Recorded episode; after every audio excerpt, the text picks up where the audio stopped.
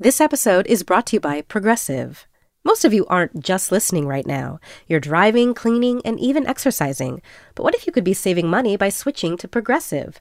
Drivers who save by switching save nearly $750 on average, and auto customers qualify for an average of seven discounts. Multitask right now. Quote today at progressive.com. Progressive Casualty Insurance Company and Affiliates. National average 12 month savings of $744 by new customers surveyed who saved with Progressive between June 2022 and May 2023.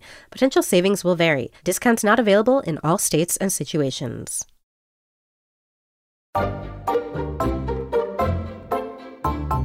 Hello, listeners and future callers. This is Dinner SOS, the show where we help you save dinner or whatever you're cooking. I'm Chris Morocco, food director of Bon Appetit and Epicurious. And this week, we're getting a little bit cheesy. Mac and cheesy, that is. I have made it so many times in so many different recipes. That's Blake, our caller this week, and he just can't seem to master his mac and cheese game tastes like cardboard, tastes like flour. I'll use fancier cheeses to make it a little more flavorful, and I'll taste it. And I'm like, I feel like I'm chewing on a cardboard box. Oh, this is amazing. This has turned into the best day ever. First of all, it takes a lot to go on any kind of show and be like, I'm not making good mac and cheese, you know, and just admit that there's a problem in the first place. Second of all, I would love to understand the types and styles of mac and cheese recipes that you've been using and if there's been any success along the way, or what specifically hasn't worked about each one? The ones that have turned out best are probably like the baked mac and cheeses. Like I have the nice cast iron skillet. I've like done jalapenos on top and some extra cheese, and, and those you have other things in it to hide that flavor that's just coming through that's basically making it bland. Mm-hmm. And then for a while I was like, okay, well, maybe it's because there's that roux in there and I'm adding too much flour. So I'll just get rid of the roux altogether. And then it's like, okay, well, now the sauce is kind of just. There is no sauce. Yeah, it's not a sauce, it's just melted cheese.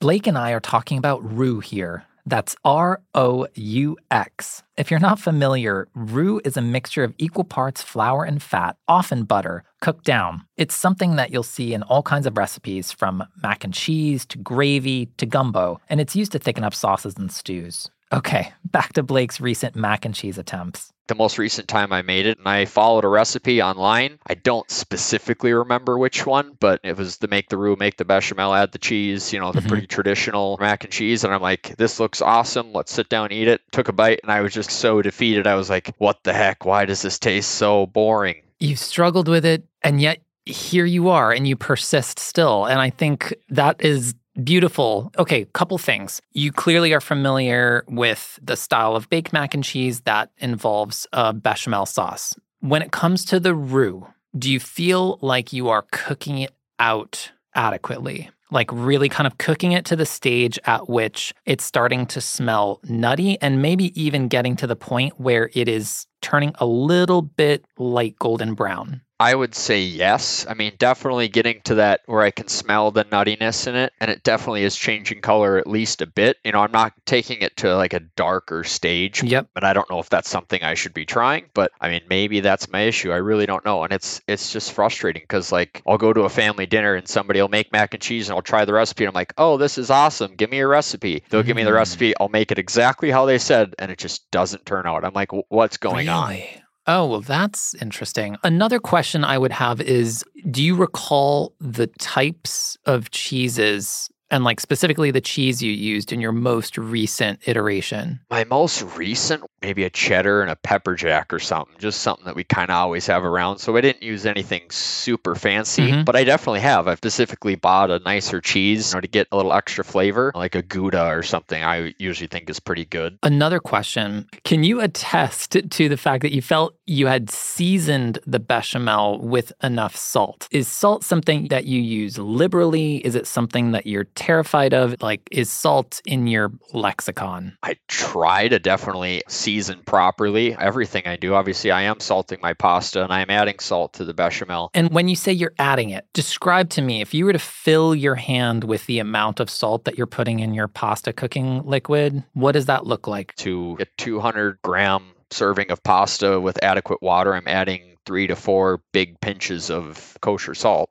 Okay. When you think about a bechamel sauce for the uninitiated, that is a base of roux being cooked out with milk or other kind of like liquid dairy. But it's fascinating the process that a bechamel goes through on the journey to being fully seasoned. If there's no salt in it, it is wild how flavorless it is. Because even if you put the most assertive cheeses in the world, even if you put friggin' Roquefort in there, there's not gonna be enough salt to really fully access the flavors that are there, but just haven't really been fully unlocked. All right, let's come at this from another angle. When you close your eyes and you think about your platonic ideal mac and cheese, what do you see? I mean, uh, uh, this is maybe weird, but a sound is definitely important. When I'm stirring the pot, I want to hear that. I don't even know how to describe the sound, but it's telling me what the texture of the sauce is. Yeah. Really, it's telling me that it's the right consistency and it's got a little bit of thickness to it, and it's not going to be stringy and not melted enough. Auditory cue for the texture of the sauce on the pasta of Blake's platonic ideal. I think that is so fascinating and insightful as a cook. You know, a lot of people don't think about sound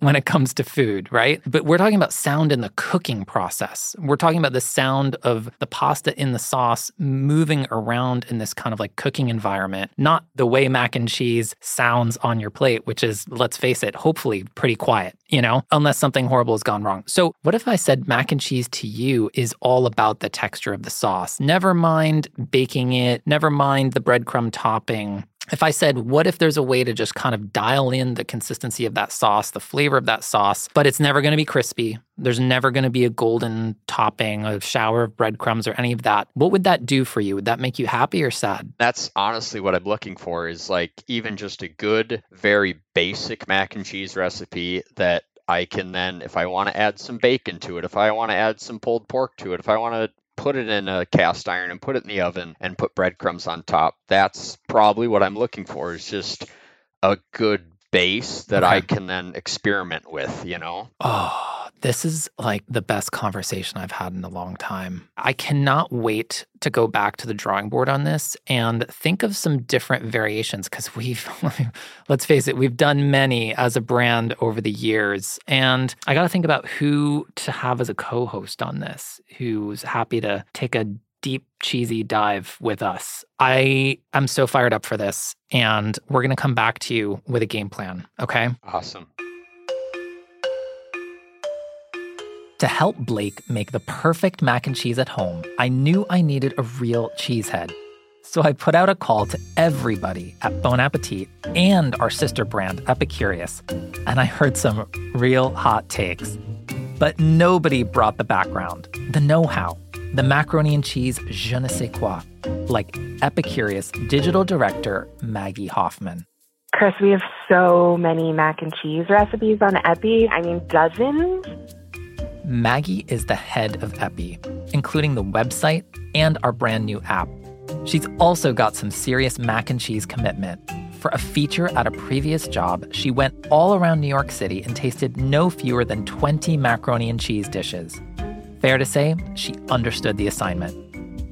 People feel so passionately about mac and cheese, and to some, it's a crime if there's a crispy top, and to some, it's a crime if there's no crispy top.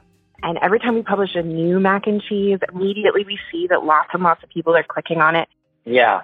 This is one of those categories of dishes we come back to all the time. You're never done. You're never at the point where you like plant your flag in a recipe and say, there, that's the one. How many choices do we get to give him? If you think there's a reason for you to offer him more than one recipe, that's totally fine with me. But if there's one that you think is far and away the best, however you want to define that, it could be what you love about mac and cheese. It could be what is the highest rated in the app. It could be what has the most reviews. Let's not share notes beforehand because if out of dozens of recipes in our archive, we both were to perchance come up with the same one, what a storyline, you know? Love it. I believe there is a tag in our system that just collects all the mac and cheese recipes so we can get searching away, remember what they all taste like, and we'll see what happens. After the break, two wildly different approaches for Blake to consider.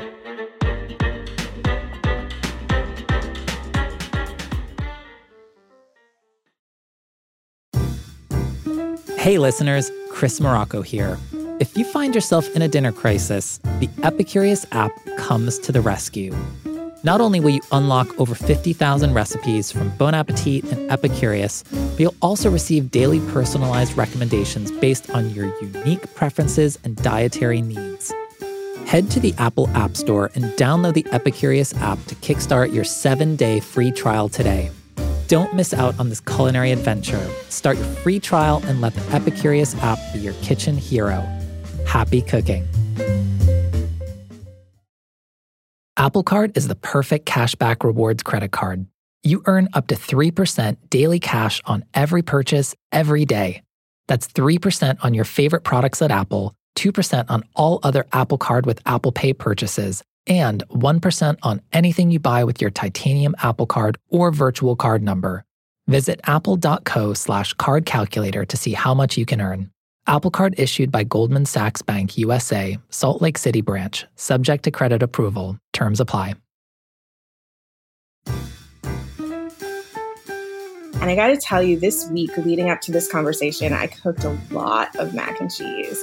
Did you really? Oh, yeah. We're all the way back in the every night mac and cheese world. Maggie, what would you say the most popular mac and cheese recipe on the Epicurious site on the app? You know, they really vary. And something that's amazing is you publish a new mac and cheese, and all of a sudden, that's your top recipe for the month. And like the smart digital director she is, Maggie went to the data to find her selection for Blake. But our all time most popular is called Our Favorite Mac and Cheese. And it sort of takes a lot of the great things about mac and cheese and brings them all together in one. I mean, I think this is the one. Rhoda Boone's Our Favorite Mac and Cheese really does it for me. And I think it's a really good place to start, even if you're looking to then start riffing a little bit. It has a very flavorful sauce because you start by toasting breadcrumbs, which are going to be at the top, and there's some Parmesan in those. Then the sauce itself isn't just creamy, milky flour bechamel. You add in your milk, and then you also add a little bit of salt and mustard powder, which is something that even if you can't find it near you, you can mail order. It's shelf stable. It's all the flavor of mustard in a dry format. And that mustard, that's what you need for the cheese to sort of pop. So that's really the key. And then she also adds white pepper. And I think the white pepper in part was just so you didn't have like lots of black flecks in your white sauce.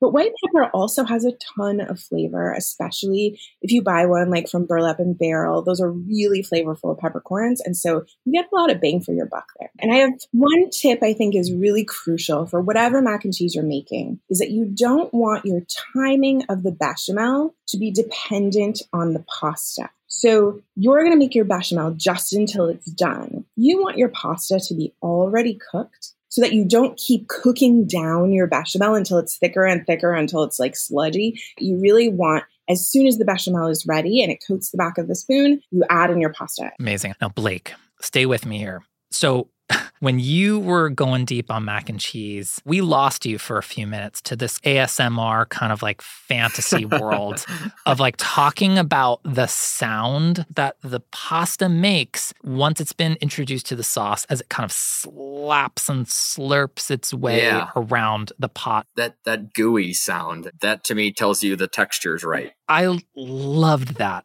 I will talk about that to the end of my days, but I'm going to share my recipe. And this is from Rick Martinez. This is called Stovetop Mac and Cheese. The reason why I wanted to do this recipe and not a baked style of mac and cheese, because I had a feeling Maggie was going to go baked, just had a sneaky suspicion. And when I thought about the sound, that this mac and cheese was going to create. I was like, if there's one person in the world who's going to understand this recipe because of the way it sounds, it's Blake. And part of the reason for that is this recipe does not use bechamel. This recipe uses milk and cream. It uses mustard powder and cayenne powder. Interestingly, it uses a combination of a cornstarch slurry to thicken the sauce and it uses cream cheese. And we're not talking about fancy deli cream cheese. We're talking about good old fashioned eight ounce bar of Philadelphia.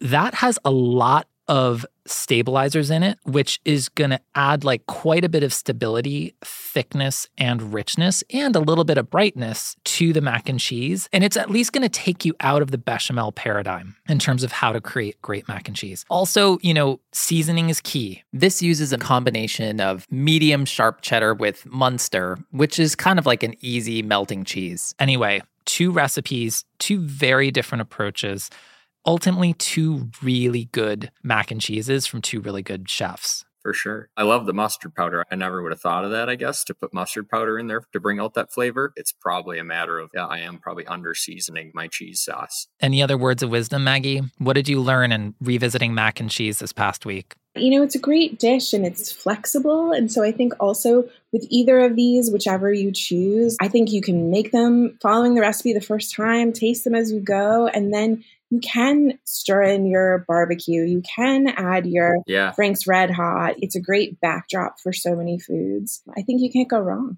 Love it. Well, listen, I think your main goal here is to have it not taste like cardboard. For so sure. the bar is kind of low on this one, which Yeah. frankly helps us a lot. But if it tastes amazing, how much better would that be? I'm excited.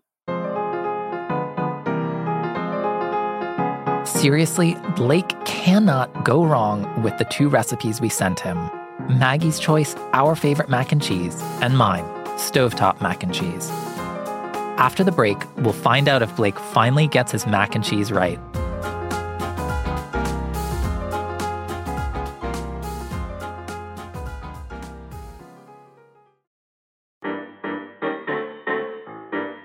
Here at Dinner SOS, we love tackling your kitchen issues.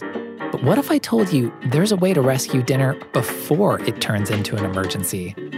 With expert insights from the test kitchen, cooking and entertaining tips, and a treasury of over 50,000 recipes, Bon Appetit and Epicurious are your lifelines to rescue any meal. And right now, our listeners can get 20% off an annual digital subscription, including access to the user friendly Epicurious app. Just use code SOS20 at bonappetit.com. That's SOS20 for a 20% discount on an annual digital subscription to Bon Appetit and Epicurious. Happy cooking! And don't worry, I'll still be here if your dinner plan self destructs.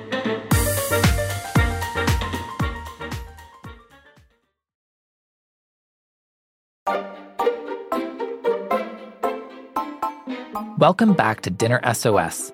When we first heard from Blake, his mac and cheese was tasting like cardboard. So we were excited to hear which recipe he chose to achieve cheesy bliss. Getting ready to go make my mac and cheese right now. I've decided to go with Chris's recipe, the stovetop mac and cheese. Pretty excited. I think my main reason I chose that one was because the cream cheese. Doesn't have a bechamel, which I thought was pretty interesting. So we'll see how it turns out. Pretty excited. I knew you were going to pick Chris's. As soon as he described it, I was like, yeah, that sounds so good. It was. It was. It was super, super good. Yours sounded good too, Maggie.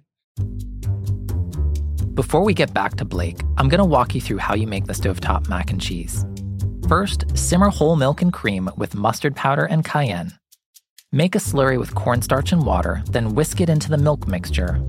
Bring it to a boil and whisk constantly until the mixture thickens. Then add your cream cheese and cook until smooth. Reduce heat, then stir in the grated cheese. The recipe calls for cheddar, Munster, and Fontina, though the Fontina is optional. Let the cheese melt down, then put your cooked pasta into the cheese sauce. The recipe calls for elbows, but hey, go wild. Stir until the sauce is smooth and creamy and pasta is evenly coated. Season to taste and serve hot. Now, let's hear more about Blake's cheesy adventure. My wife's comment was, "Why don't you make this more often?" That counts as a win. Yes. Yeah, we'll take that. Now, interestingly, both of these recipes call for elbow macaroni. And I have to say, I don't like elbow macaroni. And here's my beef with elbow macaroni it never has the ridges. If they could just create elbow macaroni that has the damn ridges on it, I'd be at least like paying attention. But like you have these little wet squiggles of textureless goo. And there's like, there's nothing going on. There's no surface detail. Yeah, I think next time I'd probably try to use like a good cavatappi that has the ridges. Yeah. Tell me, what about other aspects of mac and cheese making? Like, did you feel a little bit more empowered? Were you skeptical about the mustard powder? Definitely was not skeptical of the mustard powder. I thought that was a very good idea and a good addition. I like, you know, some fresh ground pepper on my mac and cheese, so I added that at the end. Mm. But I thought the seasoning was was spot on and it definitely had a sharpness. I think it was probably the Fontina. Just gave it a really, really sharp, cheesy taste to it. Mm. You know, it's interesting. And I'm curious for your take on this, Maggie, because you interact with recipes all the time and have to kind of parse out what the ingredients truly mean. What's interesting about these cheeses is we've got medium cheddar, we've got Munster cheese, and then we've got a very modest amount of Fontina relative to the others. And both Fontina and cheddar are two cheeses that have like superlative examples of. So you can have a cheddar that's like all over the road in terms of the level of quality. Same thing with Fontina. Like there's very kind of soft, sort of waxy Fontina. And then there's kind of like really proper, more like Alpine style Fontina. Munster, I feel like is just Munster. Uh, Is that fair, Maggie? Is there have you ever seen like an artisanal Munster cheese? Does such a thing exist? I don't think so, though. I mean, I'd love to hear about it if there is. But, you know, it's that milky, sort of sweet flavor that you need to tie those other cheeses together. Yeah, it's like a texture thing. You know, that's the one that just wants to melt and is just there to party too. And Maggie, right now at this moment, do you have mustard powder in your spice cabinet? I actually have two different kinds of mustard powder in my Stop. spice cabinet. What do you have? Colman's and what else? I have Colman's and I have Tin Brand. They're a small mustard company, and I thought I was buying like a liquid mustard, tin oh. mustard, Oh. but they make a dry mustard blend as well. And so I ended up with that somehow. I love having it around just to add a pinch somewhere where you don't want more liquid in something. You know, it's just like such a punch of flavor without adjusting the liquid of whatever your sauce or your rub or whatever. Yeah, like in a dry rub, mustard powder is incredible because it adds like a different form of like almost heat, like almost depth, almost umami. Like it, it does some funny things. And, you know, Blake, you mentioned, um, you know, black pepper Mhm. over your mac and cheese. Yep. That's, I mean, you know, as like a visual touch, it makes like perfect sense. Thanks to Bon Appetit, I have a unicorn pepper grinder. And Stop! Yeah, because The I system works. I learned Oh that they're the God. best, and I hope it lasts the rest of my life because I will never use another one. It's the best thing ever. I mean, Yeah. that thing like basically sprays it out. Oh. I mean, There's nothing comparable. I've never used a pepper grinder that's even close to the same as that. final thoughts on mac and cheese, life, cooking in general. I'm excited to make Maggie's recipe. I really enjoyed making this one, and I'm definitely going to make it again. Potentially, even you know, start adding things, adding Mhm. some protein to it, or maybe even see if I could add breadcrumbs to the top of this one. I don't know. Just uh, playing around. That's what I was going for. Was just getting a good base mac and cheese, and I'm thankful that you guys provided that for me. Oh, that's great. Well, I do hope you try the other recipe. When you do, you know, just really be mindful of cooking out that bechamel. Really pay attention to that seasoning because you've seen how much cheese you were able to put in with a pound of pasta and a, a decent amount of liquid and stuff. So that kind of at least gives you a bit of a barometer, right, for gauging mac and cheese recipes and kind of knowing, oh, well, if a recipe is 85% bechamel and there's only a modicum of cheese in there, chances are you've sacrificed some flavor there. And if it's under seasoned, it's going to give you some more of that just like indeterminate cardboard kind of flavor. So I just want to say, Blake, it's been a total joy to have you on. I wish you all the best on your mac and cheese journey and ultimately for you to make it yours. Yeah, thank you. Thanks, Blake. So Maggie and I helped empower Blake to make a delicious mac and cheese in his own kitchen. But if you thought we let Blake go without making him play us a recording of the sound of his cheese sauce, think again. Okay,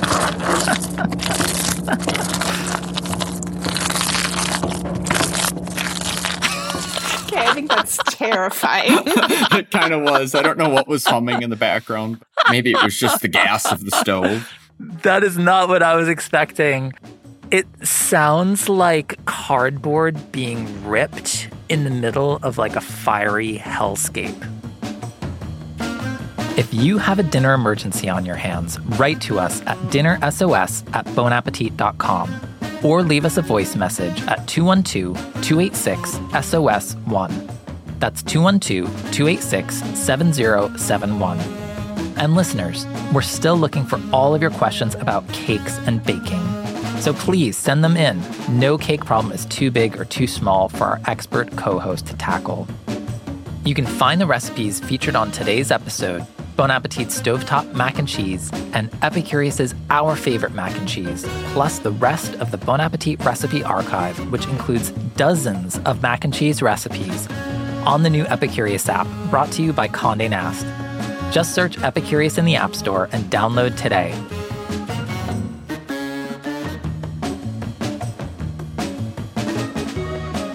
If you enjoyed this episode, please give us a rating and review on your podcast app of choice and hit that follow button so you never miss an episode.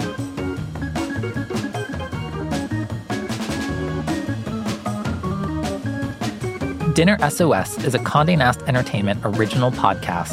I'm your host, Chris Morocco. My co host this week is Maggie Hoffman. Our producer is Michelle O'Brien. Peyton Hayes is our associate producer. Leah Kasher is our assistant producer. Jake Loomis is our studio engineer. Amar Lal makes this episode. And next week, it's Valentine's Day, so we're getting spicy with a couple who wants to find a better way to spend time in the kitchen together. And I was like, no, no, you really need to cut the ends of the asparagus off. And he's sitting next to me right now, like shaking his head that I'm admitting this to everybody. She went around New York and tasted 20 different mac and cheeses, macs and cheese, mac and cheeses. She tasted 20 different mac and cheeses. Did you know that kids eat 1,095 meals every year each? Not even counting snacks. Honestly, being responsible for all those meals kind of sucks sometimes. But we've found a resource that actually helps and is funny too. Didn't I Just Feed You is a weekly podcast about feeding families hosted by two longtime food professionals, Stacie Billis and Meghan Splawn. These ladies are not afraid to be candid and get real because as working moms, they know how hard it is to feed a family night after night. They joined me on an episode of Dinner SOS, but their show covers this topic week after week. From how to turn nachos into a legit family dinner to the magic of meatballs, solving the after school snack problem to the mental load of being the family cook, they talk about it all, offering shortcuts, pro tips, techniques, and recipes along the way.